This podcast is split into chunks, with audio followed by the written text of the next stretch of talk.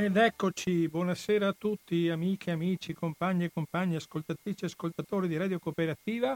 Puntata, vi dicevo poc'anzi, ripeto, puntata straordinaria di Finestre sulla Storia, infatti senza ospiti, solo il vostro conduttore Bruno Maran qui a raccontarvi un po' di cose che sono necessarie un po', come ripeto ancora una volta, per riequilibrare un po' la puntata precedente fatta sui romanzi di Giorgio Vallario. Dalla bandiera bianca di Battiato siamo passati ovviamente con un triplo salto mortale al cielo sempre più blu di Dino Gaetano, che è la sigla che molti di voi spero ormai avranno eh, imparato ad apprezzare e ad ascoltare così come punto di riferimento. Allora, puntata dedicata a, all'Africa orientale italiana in generale, alla guerra e purtroppo a tutti i lati negativi che noi abbiamo commesso, che il, regio, che il nostro regio esercito ha commesso in quelle terre. Ecco, proprio per dare il senso di quello che è e anche per guardare eh, l'operazione coloniale sotto un altro punto di vista che sia un po' meno romantico e un po' meno esotico, come purtroppo magari dai romanzi, dai bei romanzi di Giorgio Ballari del, del maggiore Aldo Morosini possono avere, avere influenzato vostro, la vostra opinione. Indubbiamente sono argomenti che molti di voi conoscono già, io ho voluto fare questa puntata così, questa puntata un po', un po', in leggerezza, in scioltezza, ripeto, sono da solo, non abbiamo ospiti stasera, non abbiamo libri da parlare, ma abbiamo tanta storia da raccontare. Allora, mh, mm, raccontare tanta storia, eh, voglio cominciare con un doveroso, eh, con un doveroso ricordo, eh, perché nei, nei, giorni scorsi eh, è morto Angelo del Bocca, voi sapete perché si occupa di, di guerre eh, coloniali, si, opplica, si, si, occupa di Libia e in questo caso di Africa orientale italiana, è il massimo esponente, il massimo storico, il massimo, il massimo intellettuale che ha costruito un, un, meccanismo, una rete di informazione che ci ha permesso di sfatare dei miti falsi che tipo quando si diceva molti anni fa che siamo andati in Africa a fargli le strade, siamo andati a portare la civiltà, siamo andati a fare del bene questi ingrati alla fine ci hanno, ci hanno cacciati, no, ci, hanno, ci ha cacciato l'esercito inglese dall'Africa orientale italiana nel 1941 in quella, quella guerra durata qualche mese che ha denunciato immediatamente l'impreparazione e l'insufficienza delle nostre forze armate in quella lontana terra, per carità, che era gran vanto del, del, era l'impero, aveva portato a, a, re, a, re, Trevicello, gli aveva portato la corona, eh, la corona di imperatori, ma che era quella del Negus comunque, che era un, un, un sovrano al di là delle convenzioni e delle convenzioni personali di uno Stato riconosciuto a livello internazionale, membro persino della Società delle Nazioni, che è l'equivalente dell'epoca dell'ONU, scacciato via con una guerra di invasione, una guerra brutale, una guerra razzista, che adesso andremo a raccontare due o tre episodi per, per rinfocolare proprio il fatto che Angelo del Boca è stato un grande uomo, un grande storico. E, e, e, e dobbiamo a lui la coscienza civile di, di, di, avere, di essere entrati a contatto con i crimini italiani in Etiopia e, e in Libia. Eh, indicativa per esempio della sua opera, dell'importanza dell'operato che ha avuto Angelo del Boca anche come giornalista, non solo come, non solo come eh, scrittore o come, o come, ricercatore o come storico, è l'annosa polemica come, come l'altro losco figuro che si chiama Indra Montanelli. Adesso non voglio entrare per l'ennesima volta sulla storia della bambina comprata per 500 lire con un cavallo e un fucile, eccetera, quelle cose giustissime e eh, come si può dire, orrende per quanto riguarda le sue affermazioni e il suo negazionismo. Mi limito in questo caso a, a ricitare per l'ennesima volta la diatriba che è andata avanti per anni fra eh, la polemica che contrappose per anni sulle pagine di quelle della sera Indro Montanelli che sosteneva, al contrario delle evidenze storiche eh, raccolte da Angelo del Bocca, l'opinione agiografica e falsamente consolatoria secondo la quale quello italiano fu un colonialismo mite e bonario e questa è una cosa che bisogna veramente sfatare una volta per tutti un, un colonialismo mite e bonario incapace di eh, portato avanti grazie all'azione di un esercito cavalleresco, ecco siamo arrivati a questa geografia infame, eh, incapace di compiere brutalità rispettoso del nemico delle popolazioni indigene. Ecco. Quelli che insistono a dire, insistono a dire che Montanelli fu un grande giornalista, un grande non devono tenere presente queste frasi, perché se c'è un esercito che ovunque sia andato a, a guerreggiare per conto del, del regime fascista e di un re Trevicello, è stato, si è macchiato di orrende brutalità. Non voglio tornare alle brutalità della Grecia, della Russia, della Jugoslavia. Restiamo questa volta limitiamoci alle brutalità dell'Africa, della conquista dell'Africa orientale italiana e, e, e, della Libia prima della pacificazione della Libia. Immaginate il termine usato da Graziani con i suoi decine di migliaia di morti, di fucilati, di gente morta per stenti. Ecco, abbiamo ancora questo concetto di persone che vengono ancora citate, oh, grande giornalista Montanelli, che bravo, una penna. Montanelli è un essere spregevole e infame, proprio per tutte le bugie che ha raccontato per decenni e decenni e decenni. E ha turlupinato in questo modo la buona fede di chi lo leggeva. Magari qualche sua affermazione, qualche sua frase poteva essere corretta e condivisibile, ma se a monte c'è un meccanismo di bugie e di una geografia del fascismo fatta in questo modo, eh, esercito eh, cavalleresco, cioè siamo al punto che parliamo di esercito cavalleresco, adesso andiamo a vedere solo una parola, tanto per darvi l'idea di cosa sia un esercito cavalleresco. Ecco, è, è importante perché eh, ha scritto giustamente Francesco Filippi che avremo ospite più avanti nel programma, nella, nella programmazione autunnale di Finestre sulla Storia con il suo libro eh, Prima gli italiani sì, ma quali, parafrasando una frase di un personaggio che non voglio nemmeno citare, Angelo del Bocca l'ha definito lo storico che insegnò agli italiani che non erano brava gente. Questo è il grande compito eh, dell'influente storico del Novecento, che ha avuto il merito di ridisegnare il rapporto fra l'Italia e le colonie e avete detto niente, è una cosa non da poco. L'altro amico di Radio Cooperativa che è Angelo Dorsi, che non potremo avere in trasmissione perché è candidato a, a Torino per una lista congiunta delle sinistre, il professor Angelo Dorsi ha scritto quando un giornalista sa fare lo storico, cioè ha riconosciuto lui che è uno storico di professione, ha riconosciuto Angelo Del Bocca il fatto che nasce giornalista e diventa storico diciamo, per necessità, gli riconosce il, il, il fatto che un giornalista sa fare lo storico. Nessuno studioso come lui è stato capace di far luce su pagine oscure della nostra storia militare e coloniale, smascherando impietosamente il mito grottesco degli italiani brava gente. Ecco, questi sono due grandi personaggi che abbiamo avuto in, in, in, trasmissione qui a Finestra sulla Storia. Ripeto, uno non lo potremo avere perché essendo candidato assolutamente non si può assolutamente pensare di, di fare una cosa del genere, però eh, Francesco Filippi non è candidato e potrà benissimo partecipare, penso alla fine di settembre o i primi di ottobre, parleremo del suo libro, cioè è già, è già in vigore, è già in funzione della preparazione della della mh, programmazione autunnale di Finestre sulla Storia. Ecco, così ho, colgo l'occasione per raccontare, per, eh, eh, per ricordarvi che, che, che, Finestre sulla Storia continua sempre, continuerà anche il 24 agosto con una puntata ancora più difficile di questa, perché lo preannuncio già così vi preparate un po' chi, chi ci ascolta e chi avrà la voglia e la pazienza di ascoltare queste, questa, queste conversazioni. Vi faremo un salto, un triplo salto carpiato all'indietro, perché abbiamo trovato un autore che ha scritto un, un, libro che si chiama Bugie coloniali. Ecco, uno dice, beh, bugie coloniali, ma le stai sta parlando. No, esattamente il contrario. È uno, un, un fotoreporter, un ricercatore al Potti, che ha scritto questo libro in cui ci racconterà, racconterà il quale siamo tutti, secondo lui, vittime di un grande abbaglio, perché non c'è stato tutto quanto quello che ho visto parlando stasera o che ha scritto Angelo del Bocca, perché hanno scritto decine e decine di storici che si sono occupati di, che si sono occupati di, di, di Africa orientale, di Libia eh, oppure eh, di, Jugoslavia, come voi sapete ne abbiamo parlato diverse volte, di Grecia, Balcani in generale, Grecia, Russia. Ovunque siamo stati abbiamo fatto dei crimini. Ecco, questo qui è un tentativo, faremo il 24, il 24 di agosto, sì, nella, fra due settimane esattamente, faremo una puntata eh, anche questa che cercherà di fare il riequilibrio del riequilibrio, cioè in modo da tenere alta la, la, la, la polemica, è alta la conversazione, è alto il dibattito su questo grande argomento. Vi faccio un esempio su quanto mistificante e quanto poco veritiera e quanto falsa sia l'abitudine che abbiamo qui in Italia di affrontare i problemi, eh, i problemi del, di quello che è accaduto in Africa orientale. Voi sapete che c'è una frase molto comune che viene sempre usata eh, così come intercalare di una frase eh, è successo un ambaradam, con tutto quell'ambaradam che che è caduto l'altro giorno ci siamo riusciti, ci siamo persi. Eh, ecco, tutto, eh, ma cos'è sto ambaradam? Eh, ambaradam, intanto è, c'è una, una, una,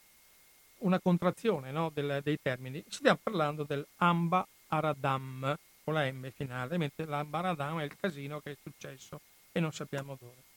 E, e tutto quanto questo, immaginate che l'Amba Aradam, nel massiccio montuoso dell'Amba Aradam, è avvenuto il 15 febbraio del 1936 un enorme massacro, massacro. L'esercito era, era, eh, voleva far presto eh, per andare a conquistare la capitale dell'Etiopia, Addis Abeba, eh, ma si trovava ovviamente, essendo una, un terreno, quello della, dell'Etiopia, a quell'epoca si chiamava Abissinia, eh, molto contrastato e molto dal punto di vista morfologico difficile, si sono trovati a essere rallentati in questa loro avanzata che doveva essere ovviamente anche loro volevano inventare nel posto più sbagliato, con i mezzi più sbagliati, la, la guerra lampo. Ovviamente il nostro esercito non è mai preparato per queste cose e non è mai alla, all'avanguardia su questi tentativi di modificare gli schemi bellici. Si andava ancora con i muli in certi punti perché non c'erano le strade, lì è vero. Oppure i nostri camion impreparati dal punto di vista tecnologico sfasciavano le gomme perché non erano costruite per andare sulle pietraie avevano molti di problemi e tutto era rallentato e dalla resistenza que- con quello che potevano fare dell'esercito del re del, del Negus Haile Selassie. Però a un certo punto eh, bisogna piegare questa resistenza una volta per tutte. Allora, eh,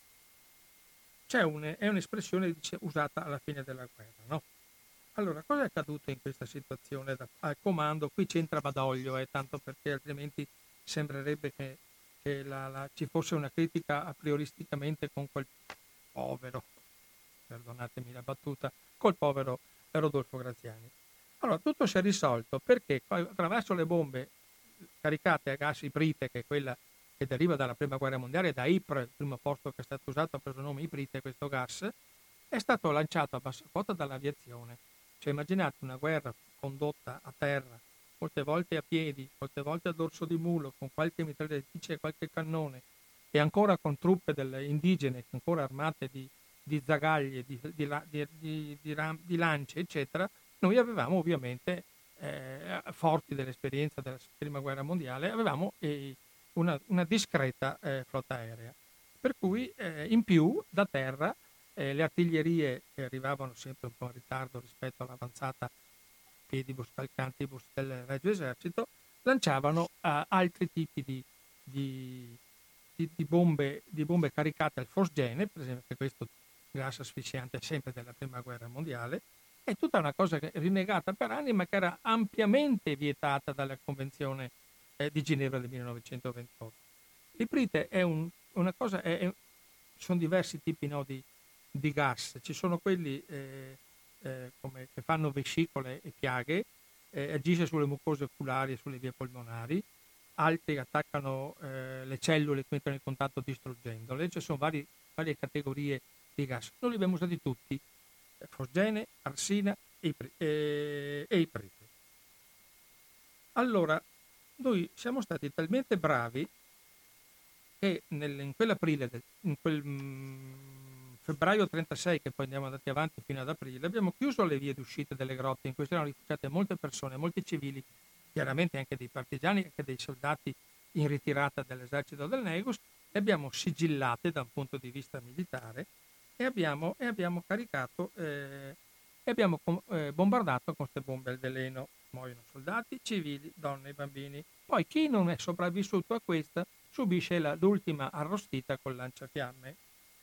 Ecco, tutto questo è andato avanti per, me, per settimane, fino a che abbiamo con, superato questo ostacolo che in, in, rallentava l'avanzata verso Addis Abeba e è andato tutto bene perché noi abbiamo, sempre, abbiamo sostenuto sempre di, di, non avere mai usato i gas, con, nonostante i telegrammi che poi sono stati provati anche da Angelo del Boca, ma l'infame eh, Montanelli, forte del suo fatto di essere prima firma del Corriere della Sera, il quale considero complice di questo fatto, perché il Corriere doveva dissociarsi dal suo, dal suo scrivano e dire no, eh, questa è la possibilità che lui dice, questo dice Montanelli, ma la storia sta dicendo un'altra cosa. E siamo dovuti arrivare al 1996 perché l'esercito, non più regio ma repubblicano, ammettesse che queste cose sono state fatte. Ecco, abbiamo, abbiamo, fatto questo falso storico, no? siamo andati avanti per decine di anni a negare una cosa che era addirittura farlo diventare una cosa un po' quasi folcloristica l'Ambaradan. Ecco, eh, c'è una cosa da dire importante da dire in questo fatto. perché, perché alla fine eh, questo impero, no, tanto declamato e decantato, la famosa eh, discorso notturno di Mussolini che il generale Badoglio telegrafa, no? Sai, quelle fasi roboanti, alla fine voi sapete che è entrato nel 1936, l'hanno proclamata i primi di maggio del 1936, l'impero e l'Africa orientale italiana e con marzo del 1941 era tutto finito, tutti a casa, in prigione, qualcuno dei civili è riuscito a essere rimpatriato attraverso vari meccanismi, vari meccanismi di, di perché sono intervenute le, le, le, le, organizzazioni umanitarie perché i civili non avevano nessun motivo di essere trattenuti e chi non era macchiato con, con le precedenti occupazioni. Comunque nel 1941 sono arrivati gli inglesi e hanno cambiato tutto. Hanno imposto chiaramente, non sto difendendo nessuno, il loro metodo eh, coloniale che però tutto sommato non aveva questi picchi di brutalità e di, e di nefandezza che aveva avuto il nostro esercito, in, specialmente nella guerra d'Abissinia. È stata un'invasione alla fine, non è stata una colonizzazione eh, che si può dire che potrebbe avere uno spunto per dire beh andiamo a prendere dei territori perché servono le loro materie prime come stanno facendo del resto ancora oggi in tutta l'Africa, specialmente quella subsahariana, le grandi potenze coloniali controllano gli stati staterelli nati dopo le, le, la loro occupazione perché hanno bisogno delle delle materie prime contenute nel, vediamo l'uranio per la Francia in cui ci sono 5.000 soldati che stanno lì a difendere l'uranio dall'attacco dei, dell'ISIS o di tutta la banda che a seconda dei tempi fa queste cose. Ecco, eh, lo dico questo perché a Padova è stato un bel movimento tempo fa che spero riprenda, di volere, eh, si sa che è molto difficile tecnicamente cambiare nome alle vie per motivi anche proprio burocratici e anche costoso per i cittadini e crea molto di problemi, però che sotto le, le, le, le placche della toponomastica padovana, tempo via Ambaradan, via Lago Ascianghi, tutte quelle vie diciamo, del quartiere eh, via, post, vicino a via Palestra, andasse a posto una, una, appendice in cui si diceva che cos'erano queste cose, una frase, un, un, una piccola spiegazione, così la gente capisce che dietro eh, a Baradan c'è stato un grande massacro di civili con metodi eh, per, eh, brutali, anche perché non erano eh, autorizzati dalle, dalle, convenzioni internazionali. Questo sempre per dire la, la bontà del nostro colonialismo. Ma eh, voi sapete che adesso potremmo entrare benissimo, eh, potremmo entrare benissimo nella, nella, un po' in un'analisi abbastanza superficiale, chiaramente, sono scritte decine di libri sulle guerre e sulla colonizzazione. Io magari vorrei puntare un po' anche sul fatto economico, sul fatto economico della, del, mm, dell'occupazione delle colonie italiane, di come sono state usate le colonie italiane. Però prima eh, ovviamente bisogna fare come sempre una, non una parentesi, ma una incursione sul, sul lato bellico. Un lato bellico che vi dicevo prima, così si capiscono anche l'importanza che che può avere quando eh, si parlava del porto di Massaua che era molto importante, si parlava della, dall'altra parte di Mogadiscio che invece non ha un gran porto, è più difficile la difficoltà della colonna sud di Graziani rispetto alla colonna nord di attacco di Badoglio perché alle spalle aveva questo grande porto che permetteva di scaricare uomini e mezzi e materiali. No? Eh, allora ci sono delle frasi eh, che io adesso devo andare a, a cercare perché eh, ovviamente frasi del nostro eh, buon, eh, buon, buon, Duce,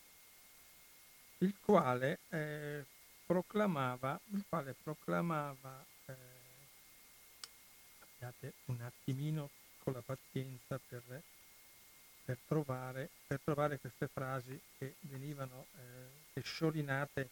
ai 420 perché eh, era molto importante era molto importante trovare una... Affinché la vostra attesa non sia troppo lunga, io chiedo una piccola parentesi, una piccola parentesi musicale.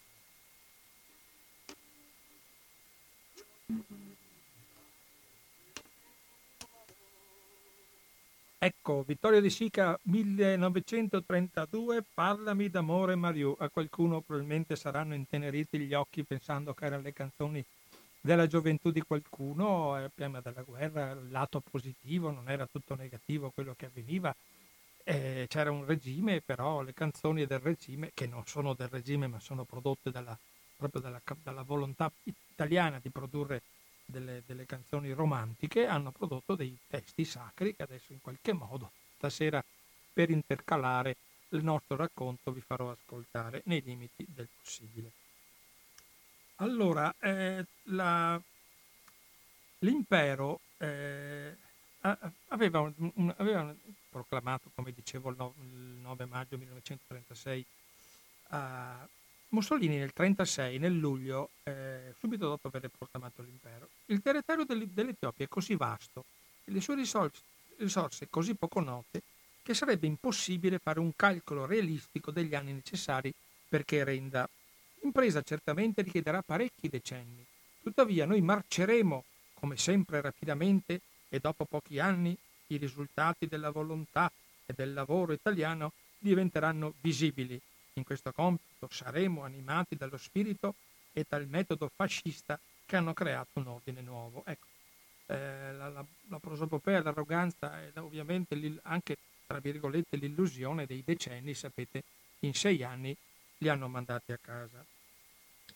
L'obiettivo della conquista, dice sempre Mussolini, era garantire la possibilità di espandersi per un popolo prolifico, il quale, avendo coltivato il coltivabile sulla propria terra spesso ingrata, non si rassegna a morire di fame. Ecco,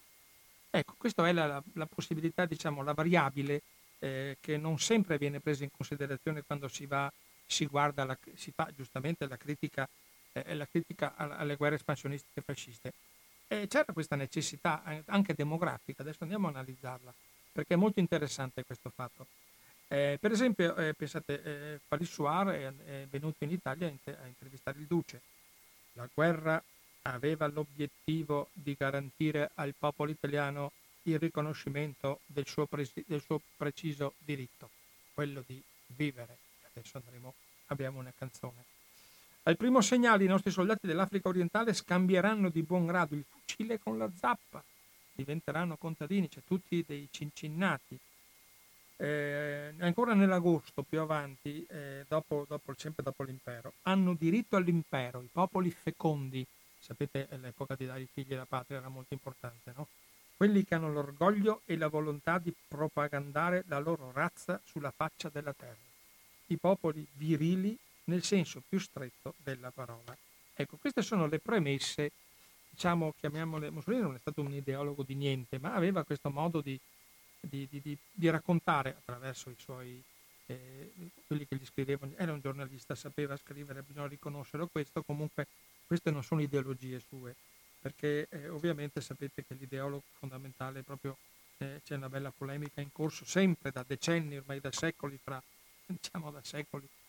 fra Gentile e Benedetto Croce. No? L'ideologo vero del fascismo è stato, è stato Gentile. È lui che bisogna andare a cercare non queste frasi perché sono di Mussolini del 36,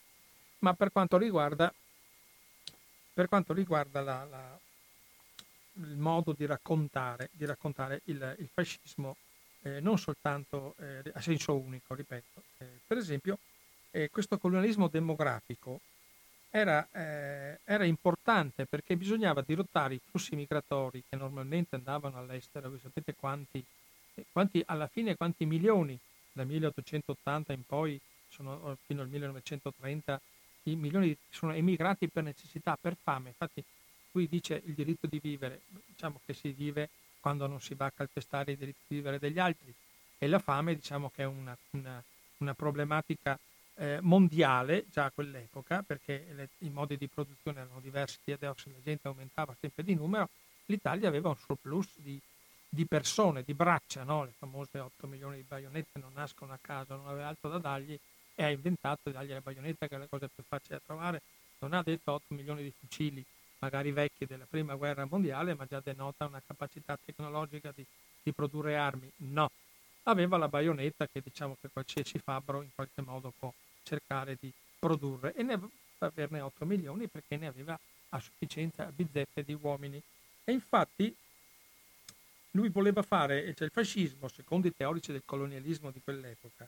si poteva realizzare un progetto che era completamente fallito in Libia, di un colonialismo popolare, per dare vita a una specie di quello che si potrebbe chiamare l'impero del lavoro. ci andiamo in Africa a, fare, a lavorare, a produrre, a dissodare. A fare. Cioè, in, in, Libia, la, nonostante la, la, sparata pubblicitaria dei 20.000 imbarcati, eccetera, non è stata una grande, una grande, una grande, un grande risultato, un grande successo anche per le difficoltà tecniche di fare questa cosa. Questi villaggi erano molto belli sulla carta, molte volte erano quasi finti, venivano realizzati eh, affinché la, la affinché la, mh, la, propaganda, e anche lì ci serviva molto dell'aereo per fare, per fare questi, questi, lavori, poteva essere interessante. Il risultato è stato molto molto scarso. Allora, eh, cosa, è accaduto? È accaduto che abbiamo cercato in tutti i modi di, di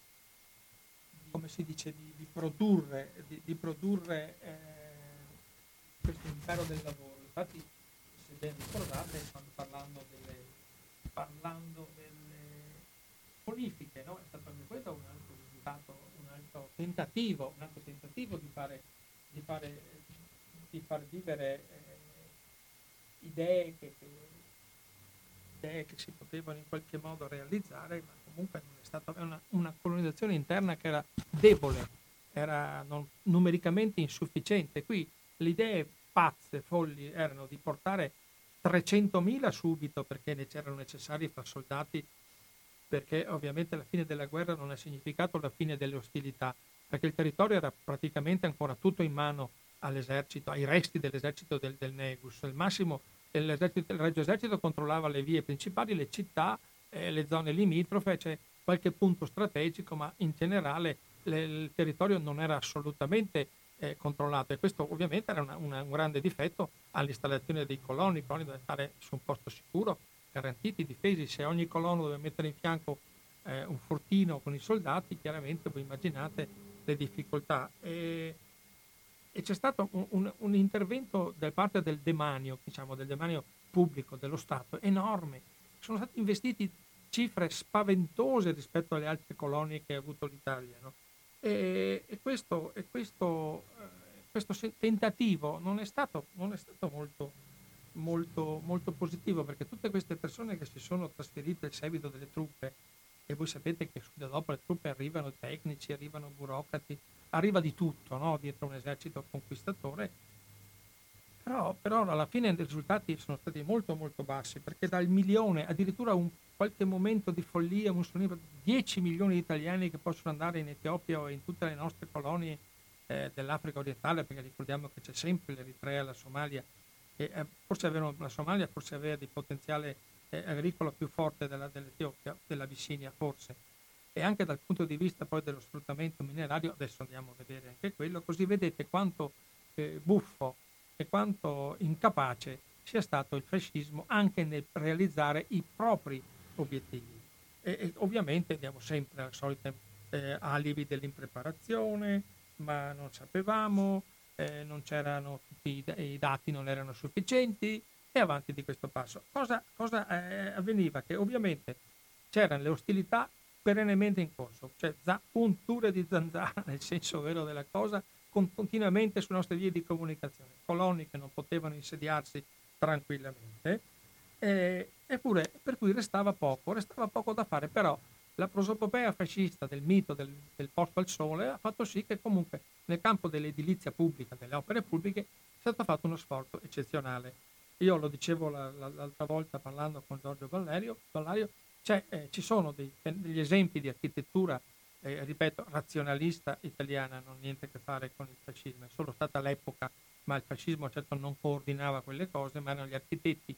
pieni di idee e ovviamente suffragati da una, una forte eh, contributo economico, hanno fatto alla Smara un libro, quello del Touring Club, che vi, vi invito ad andare a cercare e andarlo a vedere, sono delle fotografie meravigliose di opere fatte da architetti italiani proprio per eh, celebrare questa capitale dell'Eritrea, perché la Smara era già capitale. Addis Abeba lo è diventato dopo capitale dell'impero e anche lì lo sforzo è stato enorme, ma il tempo poco. Soldi tanti, tempo poco. Per cui si, si limitavano ad avere questo grande forte di investimento sulle, sull'edilizia pubblica e pochissimo su quello che riguarda il territorio. Sul territorio viene fatto qualche strada, è stata modificata, sono stati fatti dei ponti, ma erano quasi sempre fatti per necessità militare perché ripeto, andare a portare, andare a portare i coloni eh, non se ne parlava neanche, perché se guardiamo i numeri, che adesso ci arriviamo, di cosa è avvenuto, di cosa è avvenuto nella, di, di, avvenuto di resistenza nella, nella, nell'Etiopia, appunto che per evitare l'eccesso di imbarbarimento che stava prendendo la, la, la, la, resist- la, guerra, la, la controguerriglia all'esercito, ai resti dell'esercito dei partigiani eh, abissini, nel 1938 è stato, stato, deciso di rallentare l'invio di coloni di italiani eh, di, di, braccia, di braccia di lavoro e sono andate soltanto eh, personale specializzato per costruire tutta quella rete di burocrazia in cui noi non siamo, eh, non siamo eh, secondi a nessuno. No? Questa eh, manodopera in più che doveva essere lì costava di più, i beni prodotti costavano di più perché c'era la spada di Damocle del, del, del Dazi da pagare al canale di Suez che gli inglesi controllavano, per cui tutto ha giocato un po' contro, ma ha giocato contro eh, quella, quell'inefficienza, quei ritardi, quel modo errato di gestire anche l'approccio con, con i problemi, no? perché l'arroganza ita- italica in quel modo era diventata, era diventata tremenda. E i risultati comunque sono stati modesti, nonostante sto oltremare vagheggiato da milioni di italiani, ma eh, dunque dovete pensare che sono arrivati, mi pare, non voglio sbagliare, 140 nuclei familiari e devono avere, devono avere avuto a disposizione di poter lavorare su qualche centinaio di, su qualche migliaio di ettari, a differenza delle, delle, della, dell'arroganza della, delle proposte per cui faremo eh, cioè, mi viene in mente Prato, Pratolino, eh, Roma più grande e più bella che Bria, no? qui praticamente dovevamo fare tutto in pochissimo tempo, quasi lo sapessero che i minuti che la clessidra della storia stava andando con una sabbia sempre più eh, sottile che viaggiava sempre più veloce dovevano in qualche modo pensare già quando, come sono arrivati, dovevano pensare già a come sarebbero andati via. E il problema enorme, eh, il problema enorme è stato eh, prima il, rivedere i programmi no, che erano partiti a, a sprombattuto e poi bisognava, bisognava rallentarli e mandarli, e mandarli, avanti e rinviarli a, a momenti migliori questa parte di, di, enti pubblici hanno lavorato e hanno elargito, elargito, decine di miliardi di lire dell'epoca, perché parliamo di, di una guerra che è costata 2 miliardi, e c'è la, la, canzonetta che poi andremo a vedere, perché c'è stata proprio una, eh, una, una, una sperpero di denaro che è stato eh, enorme, ci ha messo di suo anche poi le, le, le, i momenti folli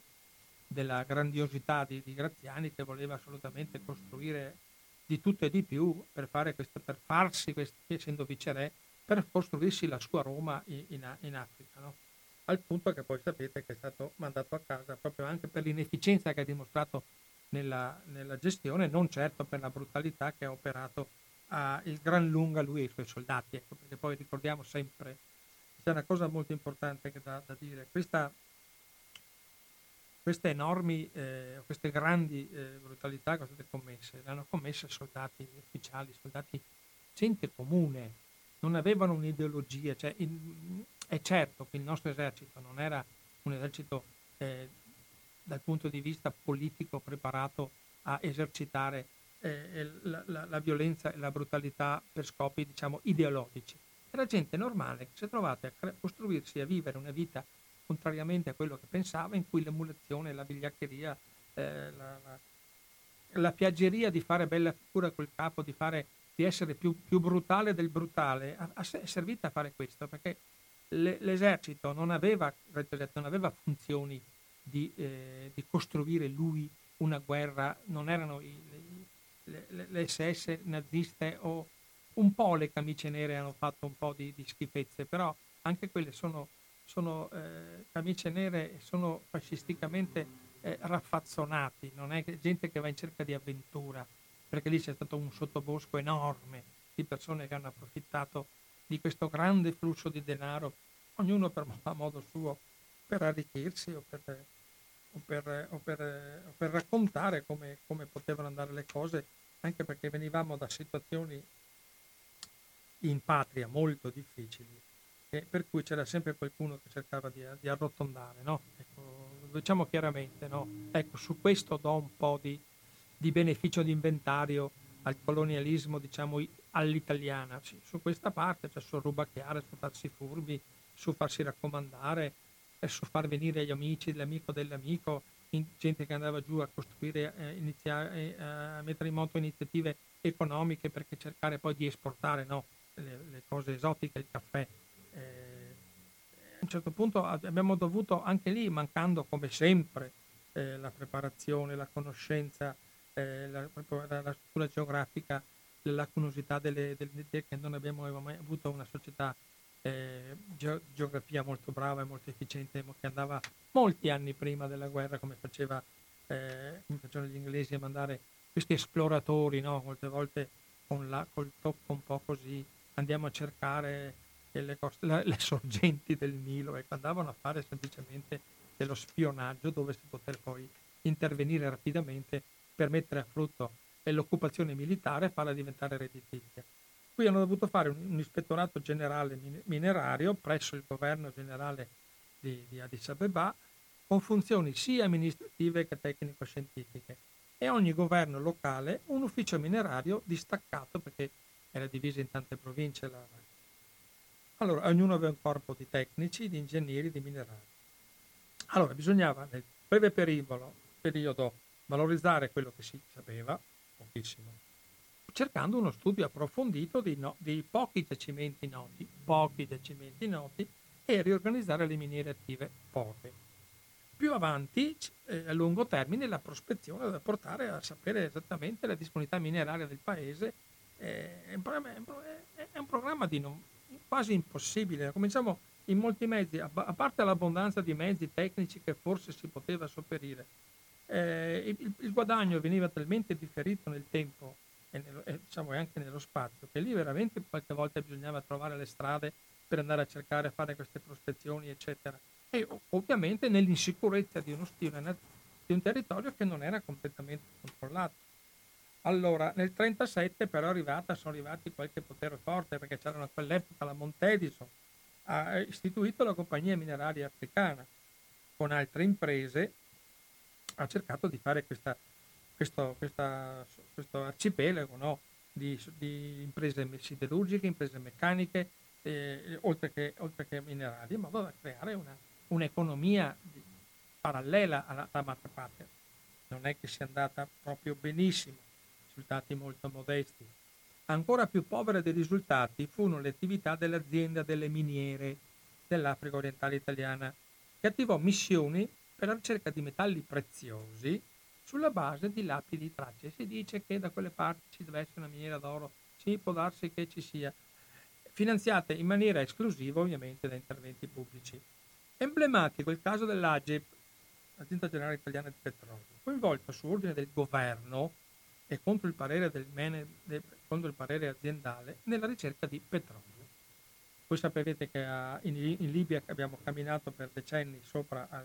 scatolone di sabbia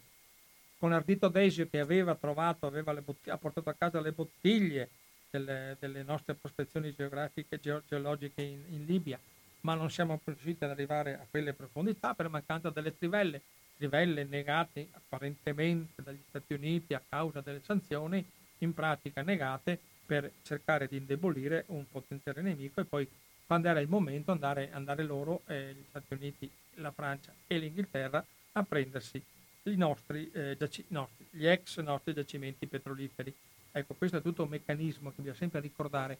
che le frasi fatte, quelle semplici, quelle che, che si dice alla gente che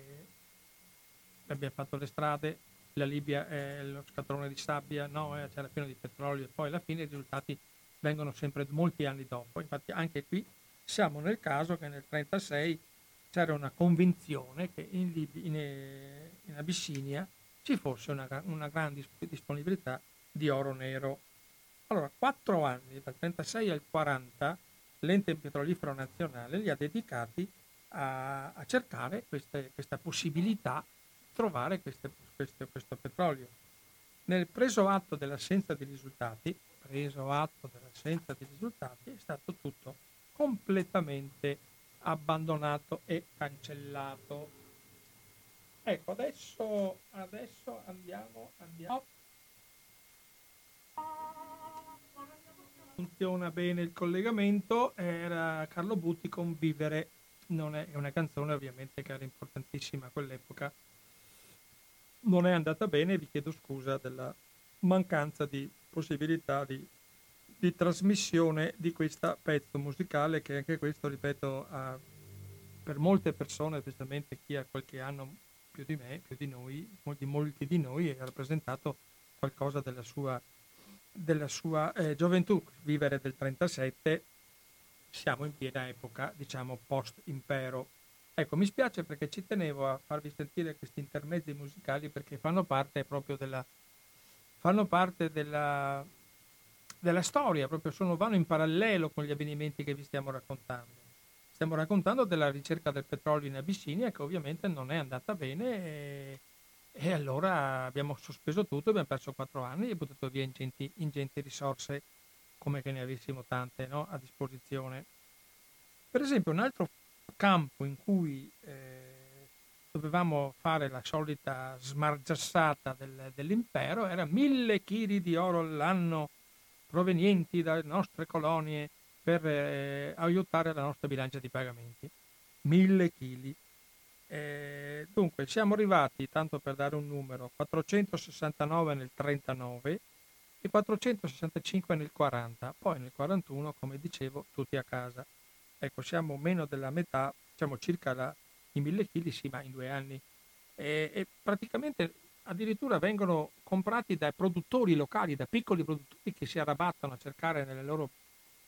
conoscendo i territori, filoni auriferi, eccetera, non pochissimi direttamente per estrazione da miniere, chiamiamole ufficiali, venivano comprate da produttori locali che li portavano a, a, a vendere. Anche il platino a un certo punto aveva preso la, la, la strada di dire dobbiamo anche questo portare centinaia di chili a, alla, al platino alla nostra bilancia di pagamenti perché l'impero produce energia, produce sostanze, l'impero ricambia il lavoro fatto, no? E immagino le frasi eh, roboanti e, e prive quasi tutte di, di contenuto. Infatti eh, dovevamo fare 300 kg all'anno di fabbisogno nazionale stimato circa, nel 39 siamo arrivati a farne 101, nel 40 119 e poi nel 41 ha chiuso tutto e via. Ecco, meno dei chili prodotti quando le miniere venivano gestite dal Negus e dai suoi parenti, che indubbiamente ci sarà stato tutto un sottobosco che è sempre stato criticata, no? il clientelismo, il familismo del Negus e delle sue grandi famiglie, ma qui insomma i risultati che magari non c'erano proprio famiglie, ma c'era qualcuno che della corruzione ci ha sguazzato, non è che i risultati siano stati molto molto molto eh, eh, vicini. Era tutto eh, scarsamente significativo. Ecco, la parola elegante è scarsamente significativo. Non solo, ma le iniziative minerarie hanno avuto eh, costi elevati perché la, la, remunerazione della manodopera locale era costosa, perché non erano semplici eh, contadini arruolati magari a forza, erano operai specializzati, eh, i trasporti del, del combustibile erano costosi, l'energia elettrica era costosa, i dazi di transito Suez, come dicevamo prima, costosi e per cui alla fine eh, le materie prime sono diventate poco, poco convenienti e meno competitive che comprarle molte volte sui mercati esteri. Cioè avevamo grandi premesse, grandi speranze, grandi cose, poi alla fine andavamo a comprare le cose come prima, eh, tenendo in difficoltà la nostra bilancia di pagamenti. Uh,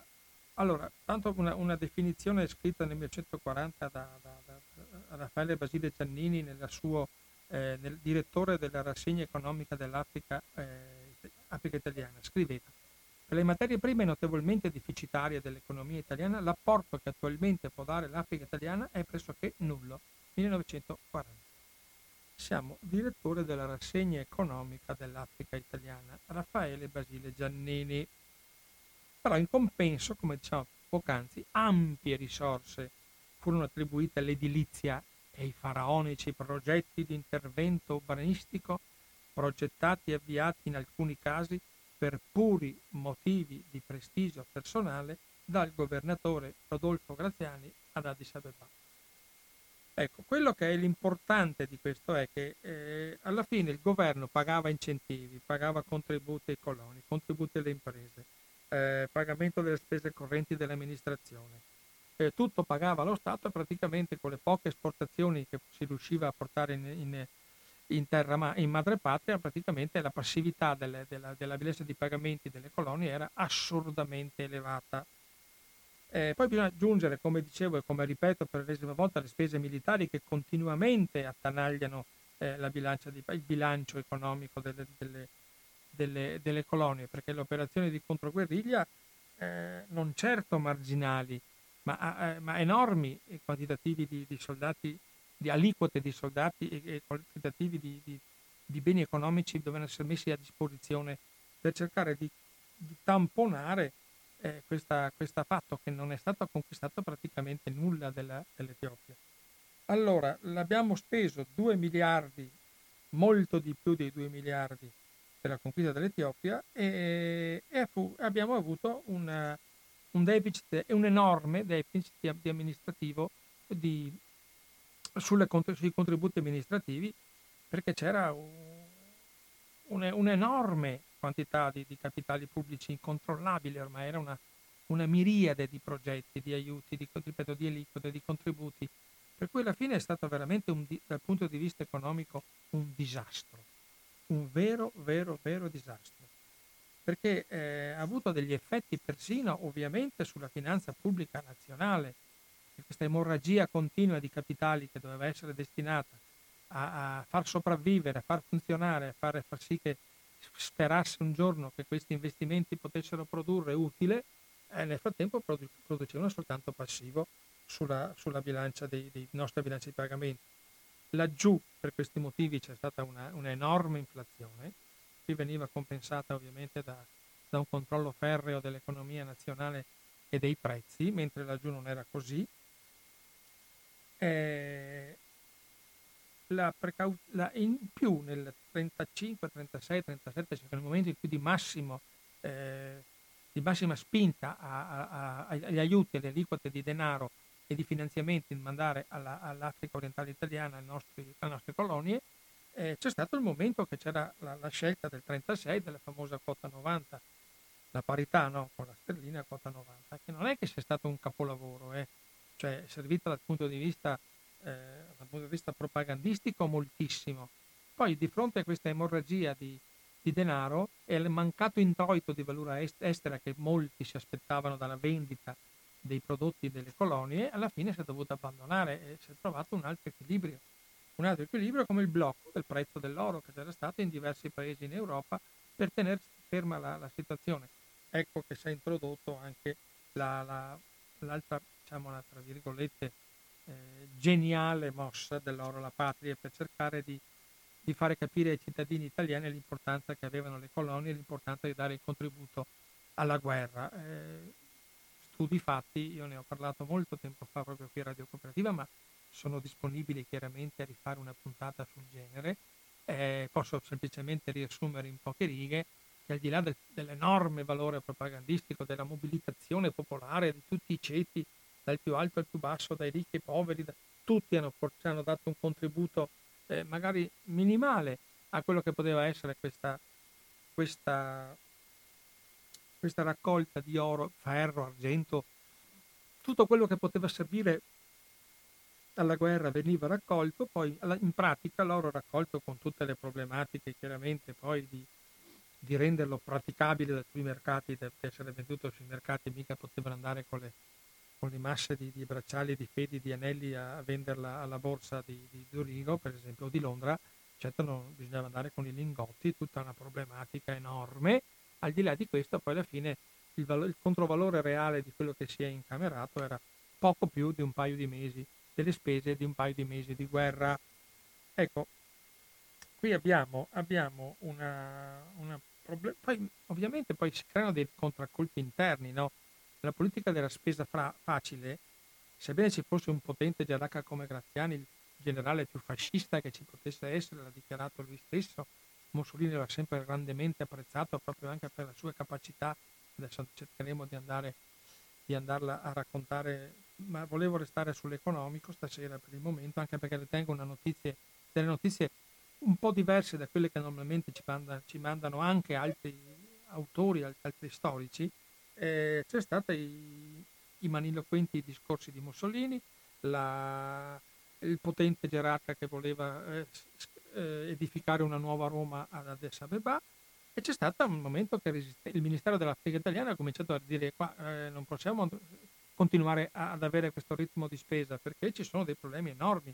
Abbiamo il Ministero degli Scambi e delle Valute che tiene conto di queste entrate e uscite e vediamo che sono solo uscite pochissime entrate, con i problemi che dicevo poc'anzi anche dei rapporti di pagamento, dei, dei, dei cambi che per quanto siano stati resi artificiali per molto tempo erano sempre più ingestibili per cui c'è stata una, una, una megalomania nell'amministrazione coloniale, minacciava di compromettere tutta la, l'operazione di riassetto della valutario, quota 90, prezzo dell'oro bloccato in madrepatria. A un certo punto eh, c'è stata una, la problematica fra eh, la Banca d'Italia, il Ministero delle Finanze e il sottosegretario Ministero delle Scambio e Valute, che a un certo punto il funzionario degli scambi, quello che doveva tenere presente l'ufficio italiano cambi che è diventato dopo, Giuseppe Ferles, a un certo punto ha mandato una delegazione ad Addis Abeba con proprio Ferles in persona e un giovane Enrico Cuccia. Ed ecco come nascono i miti della nostra economia. Già in quegli anni aveva un'importanza eh, molto, molto, molto influente sui, sui compiti, sulle funzioni, sulla gestione di questo chiamiamolo ufficio cambi no? del, del nostro, per le nostre parità con, con, le varie monete, è stato mandato a, e furono mandati nel 1937 in, in, Abissinia per cercare di sistemare questa cosa che era mai fuori controllo. Ovviamente c'è stato un, uno scontro mortale no? fra eh, quel gruppo di potere che si era creato, che comandava e disponeva a proprio piacimento di tutte le, le, le risorse disponibili e anche di più, e a un certo punto c'è stata proprio una rottura. Eh, hanno, dovuto, hanno, dovuto, come si può dire, una contesa è stata poi eh, risolta in qualche mese eh, con l'intervento persino diretto di Mussolini che ha dovuto eh, richiamare Cuccia perché era la, quello più, più, forte, più preparato e anche più, eh, più eh, incisivo nel fermare questa, questa situazione assurda che si è creata, però in cambio, in cambio Ferles, il Ministero e la Banca d'Italia hanno tenuto che fosse defenestrato eh, lo, spese, pazze di Graziani. Ecco il motivo reale per cui Graziani a un certo punto è stato, è stato sostituito. Perché è diventato un elemento, un elemento destabilizzante dell'economia, non solo del, l'economia della, della, della, colonia era già destabilizzata al massimo. Questi influssi, questo buco, questo, questa emorragia stava cominciando a interessare l'economia e la finanza nazionale e allora lui è stato cambiato, è andato mandato una persona e dal punto di vista etico-morale e come figura che è Amedeo d'Aosta. Anche lui ovviamente ha preso, si è preso una patata molto bollente, infatti è durato molto poco. Ecco, mh, questo senza togliere niente alla criminalità e alla, alla, criminosità di Graziani per quanto riguarda i suoi operati e in Libia prima e in, in, in Abissinia dopo. Comunque c'è questo eh, episodio rivelatore, no? eh, che, che si è creata che, di, del, del retroscena, diciamo, l'altra faccia dell'Africa orientale italiana, l'altra faccia dell'Abissinia, l'altro modo di gestire le colonie. Ecco, molti progetti furono abbandonati subito eh, e le spese per l'impero ovviamente, eh, dopo l'arrivo della nuova amministrazione sia di Amedeo d'Aosta che del responsabile finanziario, eh, ci fu una, una enorme riduzione delle spese. Il debito però era talmente alto che avrebbe un serio ostacolo alle spese militari sulla fine del decennio addirittura. Poi c'è da dire una cosa, che questa analisi si è soffermata esclusivamente sulla problematica economica, diciamo più dell'Abissinia che delle altre, delle altre colonie che erano già molto consolidate, eh, perché erano da tanti anni che erano colonie. C'è una cosa da dire, che poi nel, nel 35-36 c'è stata un'altra, avventura, un'altra eh, guerra avventuristica fatta da Mussolini, fatta con la, con la guerra di Spagna. E c'è un bellissimo studio che sarebbe bello andare a rivedere e a rileggere, che ha calcolato gli influssi, qui giustamente dice che eh, queste spese pazze in Etiopia, queste spese faraoniche da una parte, questo bilancio negativo ha prodotto questa emorragia di valuta e di, di, di possibilità di manovra economica per rafforzare l'esercito in funzione della guerra che Mussolini voleva fare a tutti i costi, senza giustamente eh, si è occupato solo di Abissinia, io invece aggiungo che c'è questo bellissimo studio riguardante eh, l'influsso della guerra di Spagna sulla, sulla nostra eh, bilancia di pagamenti e sul bilancio del nostro Ministero della Guerra. È stata veramente una cosa passata molto in sordina, che però ha avuto delle ripercussioni enormi sui finanziamenti alla, al rinnovamento tecnologico di un, di un, vetusto esercito già che non funzionava di suo. In più gli vengono tolte eh, eh, energie sostanze per rin, in qualche modo eh, rinnovarsi, per cercare di seguire eh, la velocità con cui gli eserciti europei, non tutti, ma specialmente quello tedesco, si stava modernizzando, per cui ci siamo trovati ancora una volta a fare la guerra con i cannoni Horowitz della prima guerra mondiale, preda bellica, cioè tanto per dare, fare un esempio, mentre in, in Spagna si spese mi, milioni, centinaia di milioni dell'epoca per una, sostenere una politica dal punto di vista militare quasi fallimentare, eh, persino con sconfitte sul campo da parte delle brigate internazionali a quella eh, assurdità dei volontari italiani che venivano mandati, venivano mandati di, a fare la guerra per, per gli interessi di, di, di, Mussolini, amico di Franco e ovviamente e di Hitler, per cui c'è,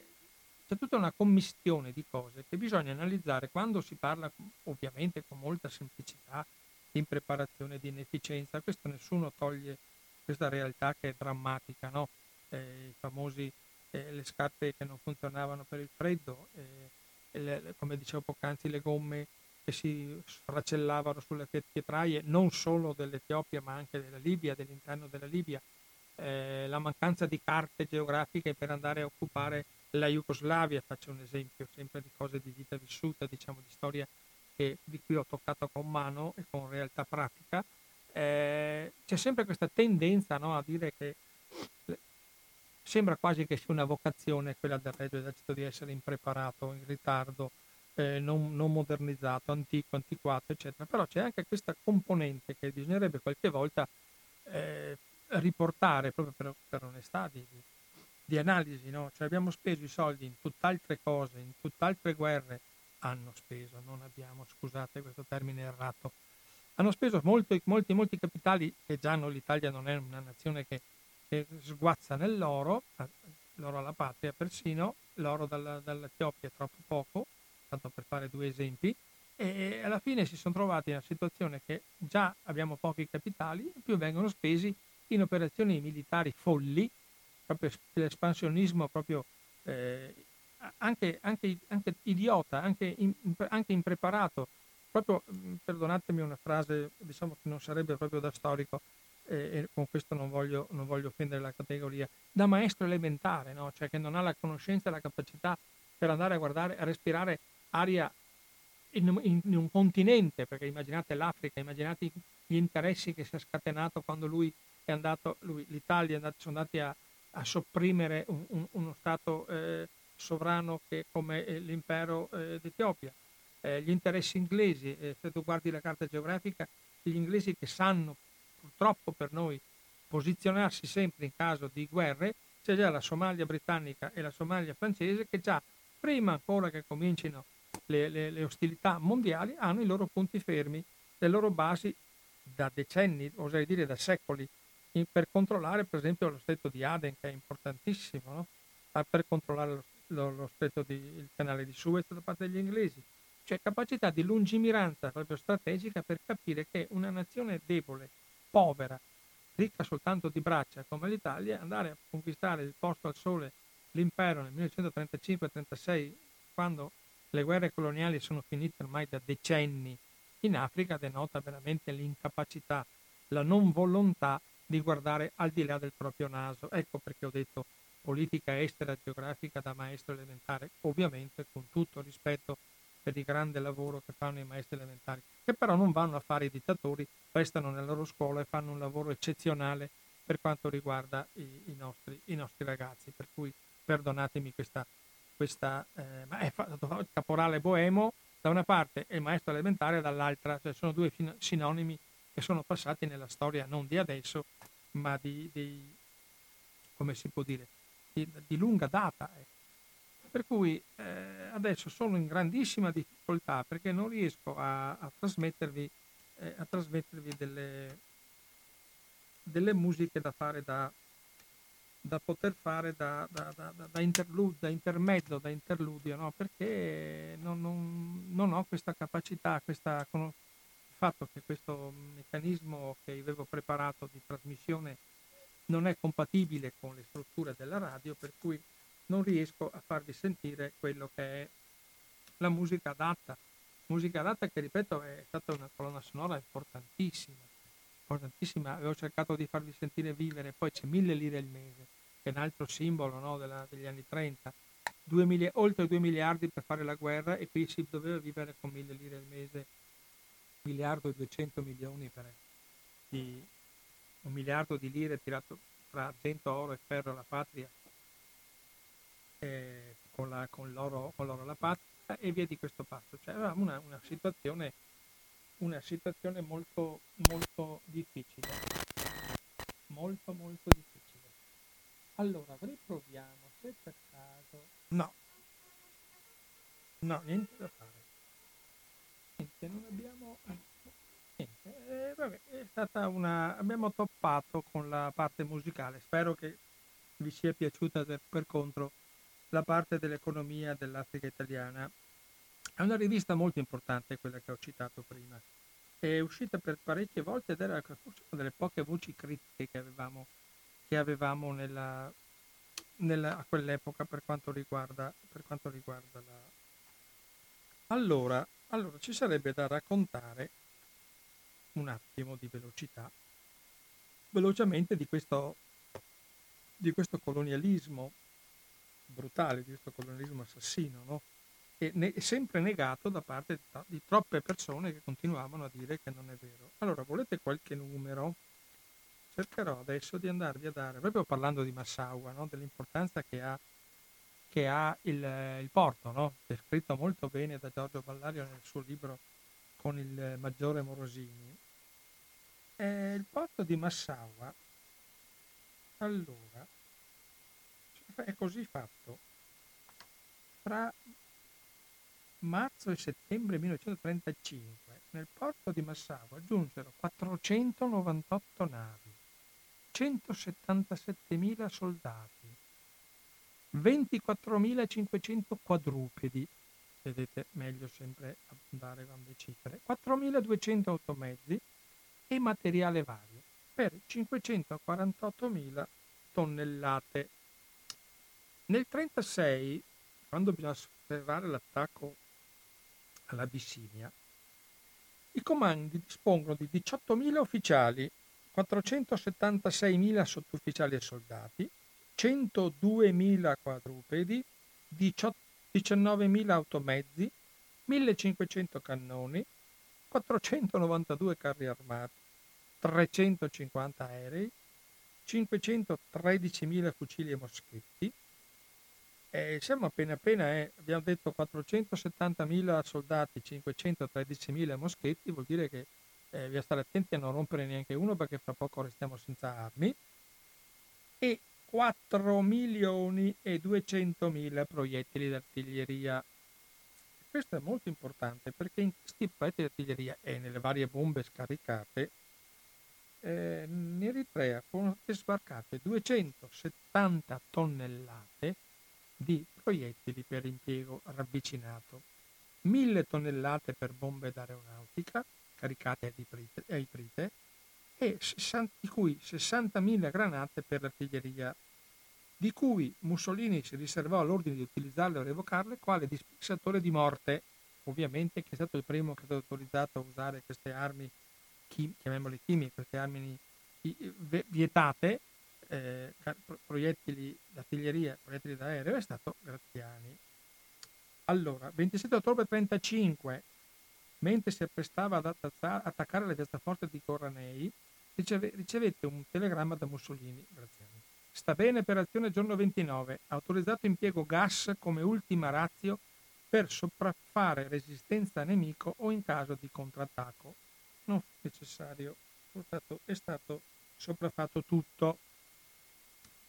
Poi in dicembre Graziani inviò tre caproni ad Areri per attaccare il Ras d'Està in sosta con i suoi uomini usando Fosgene e Iprite. Altri attacchi aerei continuarono per lancio totale di 125 bombe.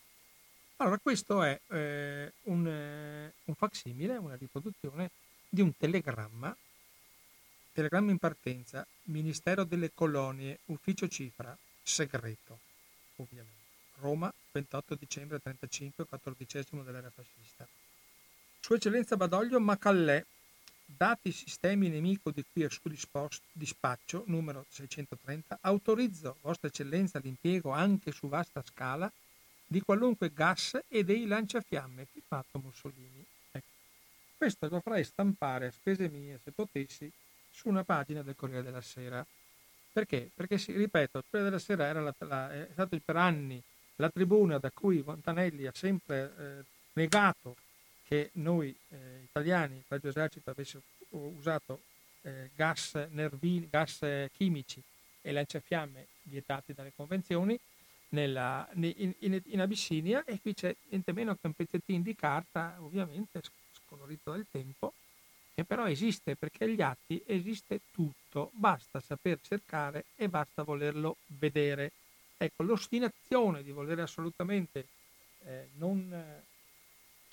assolutamente non fare, eh, non ammettere questa cosa è, è, è una cosa in, in, infame nel 1936 Graziani telegrafò al generale Bernasconi, comandante dell'aviazione in Somalia, per magnificare l'uso dei gas e ricordare il telegramma numero 333, che è quello di prima, che autorizzava da parte di Mussolini l'uso dei gas. Cioè, si scambiavano anche i messaggi tra di loro che c'è un telegramma che autorizza l'uso dei gas. No, bisogna andare avanti per decenni a negare questa evidenza dei fatti. Questo è raccapricciante dal punto di vista della nostra incapacità di gestire una volta per tutte i nostri rapporti coloniali. Basta ammettere che di averlo fatto, c'è una situazione di, di guerra, guerreggiata che bisogna vincere a tutti i costi e in fretta, e per cui si ricorre a tutti, tutti i mezzi, anche quelli più infami. Per cui abbiamo poi un, un elenco poi di, di, di, giornate, di carico e scarico di quanti chilogrammi eh, eh, 212 kg di prite con un meccanismo a tempo che si apriva a 250 metri dal suolo spargendo una pioggia mortale. Non ci accontentavamo della bomba caricata a, come si faceva diciamo, nella prima guerra mondiale, no, era addirittura con un dispositivo a tempo che si apriva in modo che la pioggia fosse polverizzando il gas per eh, centinaia e centinaia di metri. Ecco, eh, 74 un giorno, 117 un altro, eh, 300 tonnellate di prite fra dicembre 35 e marzo 36. Eh, fronte sud, quello di Graziani, 35-36 dicembre e aprile 95 bombe da 21 kg di prite, 325 bombe alfogene da 41 kg. Ah, cosa... Cioè io resto sempre senza parole perché continuiamo con, i, con il via libera di Mussolini, autorizzo Vostra Eccellenza, impiegate tutti i mezzi di guerra, dico tutti, sia dall'alto come da terra il 19 gennaio e avanti di questo passo. Ecco, eh, qui abbiamo bombardato le installazioni mediche, addirittura quelle della Croce Rossa Internazionale, per cui Badoglio è stato, è stato messo nel, è stato eh, eh, eh, ha scritto nell'elenco dei criminali di guerra, non c'è mai stata ovviamente, ah, come non c'è stata quella italiana, non, non c'è stata la Norimberga africana e nessun processo a carico di questi criminali che hanno fatto delle azioni da, sotto tutti i punti di vista azioni degne di essere, eh, di essere eh, condannate da un tribunale internazionale. Poi nel 1936 finalmente arriva la, in ritardo Badoglio arriva ad Addis Abeba, hanno dovuto fare aspettare gli, ascari fuori dalla città perché non poteva essere la truppa africana che entrava per prima nella, nella capitale del, nuovo, del nostro nuovo impero eh, l'automaggio Graziani dall'altra parte attacca e va avanti occupando altre parti della parte sud del fronte sud e poi l'aria tronchia di Mussolini che annuncia che l'Abissinia era italiana. E re Travicello si trova a essere persino imperatore. Guerra ufficiale finita il 5 maggio, la guerra dei sette mesi.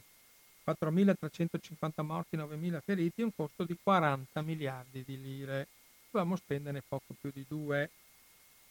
Badoglio, intuendo il pericolo della situazione che si stava profilando, tagliò la corda proprio all'italiana e lasciò il tronfio e arrogante eh, Graziani a, che divenne viceré, governatore generale, comandante superiore, cioè tutto quello che si poteva fare. Eh, eh, gli hanno dato come titolo anche perché non aveva, era l'uomo giusto al posto giusto, no? aveva bisogno di, questo, di, questo, di questi eh, riconoscimenti per sentirsi importante e, iniziare a fare veramente, lui veramente voleva essere il re d'Etiopia, ma non poteva perché avevamo un imperatore a Roma, ma se avesse potuto cancellarlo dall'organigramma dello Stato sarebbe dato lui re d'Etiopia, ci sarebbe stato molto molto molto molto bene. Però sul pugno di ferro è stato veramente eccezionale eh, ha fatto, ha, ha, hanno fatto delle operazioni di, di controguerriglia che sono, che sono, passate alla storia proprio per il modo in cui qualsiasi persona veniva, che veniva qualsiasi eh, armato, qualsiasi persona militare della parte avversa non gli veniva riconosciuto lo status di prigioniero di guerra perché secondo loro non erano truppe com- combattenti di uno Stato sovrano, per forza l'avevano cancellato loro per cui venivano trattati come, sempre come banditi e venivano fucilati praticamente sull'istante. Ecco, questo è il, modo, è il modo in cui abbiamo condotto la guerra normale. Poi ogni tanto c'è stata quei momenti di follia, io la chiamo follia per essere, perché non voglio entrare sempre nel, usando le frasi fatte della, proprio della volontà eh, specifica assassina di, di, queste, di questi componenti dell'esercito che, del Regio Esercito che hanno venuto accanirsi in un modo cioè, che non aveva nessuna, nessuna ragione. E mi riferisco a Debra Libanos, no? dopo l'attentato del 19 febbraio 1937 a delle due piccole bombe buttate, buttate addosso alle autorità che stavano proclamando e festeggiando la nascita del figlio di Umberto di Savoia. E, Sette morti, 50 di feriti, Graziani, sapete la fotografia famosa delle 200 schegge, e lì lo scatenamento assurdo che c'è stato, veramente inconcepibile dal punto di vista e militare e politico di una, di una situazione che proprio non, non, poteva assolutamente essere comprensibile, essere giustificata da nessuna parte. Eh, questo squadrismo eh, fascista che andava in giro armati di manganelli e sbarre di ferro, coppando quanti indigeni si trovavano per strada. Vedo un autista che dopo aver abbattuto un vecchio negro con un colpo di, di mazza gli trapassa la testa parte a parte con una baionetta. Inutile dire che lo scempio si abbatte contro gente ignara e innocente. Questo è Giro Porciali, un giornalista italiano che scrive il 19 febbraio del 37. Poi nato giornalista Antonio Dordoni dice nel tardo pomeriggio avute a disposizione dalla casa del fascio alcune centinaia di squadre composte da camicie nere, autisti e ascari, e ascari libici entrarono nei quartieri indigeni e cominciarono la caccia al moro, dando fuoco ai tucul con la benzina, colpendo chi sfuggiva al rogo con le bombe a mano. Molti giustizieri li conoscevo, erano commercianti, autisti, funzionari, gente che ritenevo serena e rispettabile, che non aveva mai sparato un colpo durante tutta la guerra, che ora rivelava una carica di violenza insospettata. L'impunità era assoluta, l'unico rischio era quello di guadagnarsi una medaglia. Ecco, questo è. Poi abbiamo le foto di Alberto Imperiali, che immagini terrificanti, terreno ondulato coperto di cumuli di stracci bianchi, che in realtà erano cadaveri avvolti in tute bianche scaricati alla rifusa da camion. Si vedono teste, braccia uscire dai cumuli di stracci bianchi, impossibile quantificare il numero delle vittime. Alberto Imperiali era un fotografo che era lì presente e ha fotografato tutto quanto questo. Eh, state anche arresti, 4.000 etiopi in campi di concentramento, la ritorsione assunse la, la, assunse la, la dimensione di un genocidio negli formati di Tukul che attraversavano la città da nord a sud, i torrenti Genfilei e Linfagligne, presi da saldo a tarda sera, come diciamo poc'anzi, e dati alle fiamme, ardevano tutta la notte, illuminando a giorno la città foresta. Allora, Alfredo Collio, un vercellese, l'indomani attraversò il quartiere e vide i cadaveri bruciacchiati tra le macerie. Più tardi vide passare molti tocarri con cataste di cadaveri abissini uccisi. Poi a un certo punto è successo che i compagni stranieri, le macchine fotografiche eh, perennemente in funzione eh, hanno fatto sì che il colonnello Mazzi inviò al generale Cortese un fonogramma per la cessazione delle rappresaglie, ma siamo al 21 febbraio. Il federale fece risolvere un, infondere un volantino, camerati ordino che dalle 12 di oggi cessino le rappresaglie e che dalle 21.30 i fascisti debbano ritirarsi nelle proprie abitazioni. Ecco, Mussolini dice che nessuno dei fermi effettuati, quelli che si parlano, deve essere rilasciato senza mio ordine. tutti i civili religiosi comunque sospetti devono essere passati per le armi senza indugi, attendo conferma. E ci siamo andati avanti per giorni e giorni e giorni e giorni, e il numero praticamente non si sa, secondo le fonti sono 30.000, i, i fonti inglesi dicono dai 4 ai 6.000 eh, e poi siamo ovviamente alla, alla, alla ricostruzione di famosi 432 che viene utilizzato dalla storiografia italiana che fanno anche pena quando, quando fanno questi ragionamenti di tipo, di tipo, veramente riduzionista. Una volta tanto che posso anche io usare la parola riduzionista. Poi c'è stato in marzo, non contento di quello che è avvenuto, eh, Graziani, eh, la polizia gli aveva comunicato che tra i disturbatori dell'ordine pubblico c'erano cantastori, indovini, stregoni e remiti, che diffondevano nel paese notizie false e catastrofiche come l'imminente presenza della italiana in Etiopia. Convinto della necessità di estirpare radicalmente questa mala pianta, ho ordinato che tutti i cantastori, indovini e stregoni delle città e dintorni fossero arrestati e passati per le armi. A tutt'oggi sono stati rastrellati e eliminati 70. Mussolini, approvo quanto è stato fatto circa stregoni ribelli Occorre insistere fino a che la situazione non sia radicalmente e definitivamente tranquilla. Ecco, qui poi andiamo avanti con la, la sfilza delle, delle, esecuzioni, 324, 710 il 30 aprile, 1680 il 3 luglio, 1878 il 5 e il 25 luglio, 1918 il 5 agosto. Poi la contabilità cessa perché a un certo punto eh, siamo arrivati eh, il colonnello dice che in relazione soltanto 2509, io credo che siano molti di più. Eh, però eh, la realtà è questa. Eh, non contento di tutto quanto questo, siamo andati a il monastero, la città monasteriale di Debra Lipanos, incaricando il generale Pietro Maletti, un perfetto esecutore di ordine, a preparare un attacco. Sapete chi è il generale Pietro Maletti? È il padre di Gianandelio Maletti, generale del Sismi, Gian Adelio Maletti, che è stato processato, condannato, eh, poi è andato in Sudafrica, diventato cittadino sudafricano, morto poco tempo fa, ovviamente fra tutte le, le decine di persone implicate nei depistaggi e nelle nefandette rispetto a, riguardo a, a Piazza Fontana, capo dell'ufficio I del SID. Si vede che il nome Maletti porta, non porta bene all'Italia, devo dire questo. Poi sono andati a Debra, Libanos, e hanno, e hanno, in due settimane le truppe hanno incendiato 115.000 tukul, tre chiese, il convento, dopo aver fucilato i monaci e sterminato 2.523 arbegnò, terrorizzando le popolazioni. Questa è la capacità di, di come noi abbiamo, eh, abbiamo gestito questa, questa, E non ho parlato della... e non vi ho parlato della, della Libia per mancanza di tempo. Questo è tanto quanto dovevo raccontarvi stasera proprio come eh, stata per, per, raccontare l'altra faccia della nostra capacità di, di gestire eh, le, le colonie, le turbulenze coloniali, i problemi coloniali che ci possono essere a tutti i livelli e, e l'incapacità di saper, eh,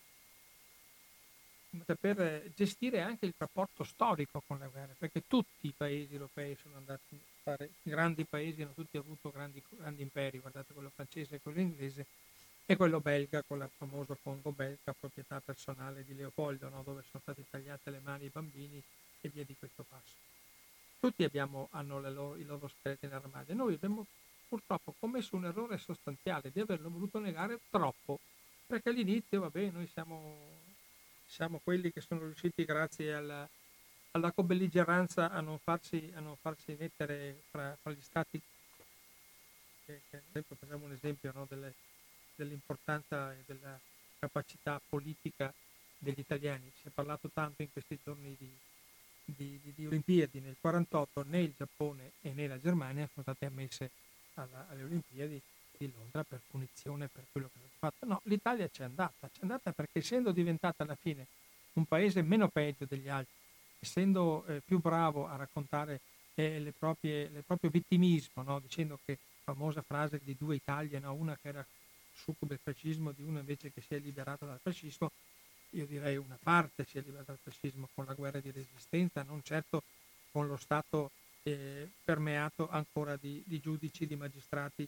e di, e di, personalità colluse col fascismo. Ecco, cerchiamo di essere sempre sinceri in questo fatto. Siamo stati fortunati, l'abbiamo venduta bene, ci è andata bene, ci hanno fatto andare alle Olimpiadi e così Consolini si è preso la medaglia d'oro del, del, lancio del disco, cosa che invece nessun altro né tedesco né giapponese è riuscito a, a, nemmeno a entrare al villaggio olimpico. Ecco, questo è per dire il modo italiano in cui alla fine tutto si risolve, tutto si fa. Non facciamo le Norimberghe italiane, assolviamo i generali assassini e oserei dire anche felloni, come li chiamava il mio amico Sirio Luginbull, cui va sempre il mio ricordo in questa radio per le belle trasmissioni fatte assieme e quelle che ha fatto lui ovviamente ancora più importanti. Ecco, un messaggio, un saluto, ciao Sirio, che ci guardi da lassù e spero di continuare impropriamente e immodestamente il tuo lavoro di sintesi, di denuncia di quello che accade. Io vi ringrazio tantissimo della, dell'attenzione, puntata speciale, puntata turbolenta, è mancata la musica, me ne scuso, notizie tante e spero che chi ha avuto la pazienza di ascoltare le, le possa sentire. Io spero di poter mandare il podcast nei prossimi giorni, così che qualcuno non ha avuto tempo può andarlo a eh, in replica domenica, mi pare, in replica domenica. Allora, domenica 15.10 replica, intanto, di Finestra sulla Storia, poi podcast la prossima settimana, così chi ha avuto magari sparvenza, sentore di questa trasmissione e di argomenti trattati può con tranquillamente e con grande mio piacere eh, riascoltare. Bene, fine della puntata, Finestre sulla Storia vi saluta. Bruno Maramis come conduttore della trasmissione vi saluta, vi augura un buon Ferragosto, eh, che tutto vada bene, che tutto proceda per il meglio, mi raccomando vaccinatevi, usate con moderazione e senza arroganza il, eh, il Green Pass è una necessità, non, non condannatelo, non, non, remate contro, è una, una, cosa importante per tutti noi eh, ed è meglio averlo piuttosto che, che, che trovarci un'altra volta nelle situazioni difficili. Allora, buon Ferragosto, buona serata, restate in ascolto sulle frequenze di Radio Cooperativa e ci vediamo il 24 con la puntata alternativa a questa di questa sera. Vi ringrazio tantissimo e vi auguro, ripeto, ancora una volta una buona serata.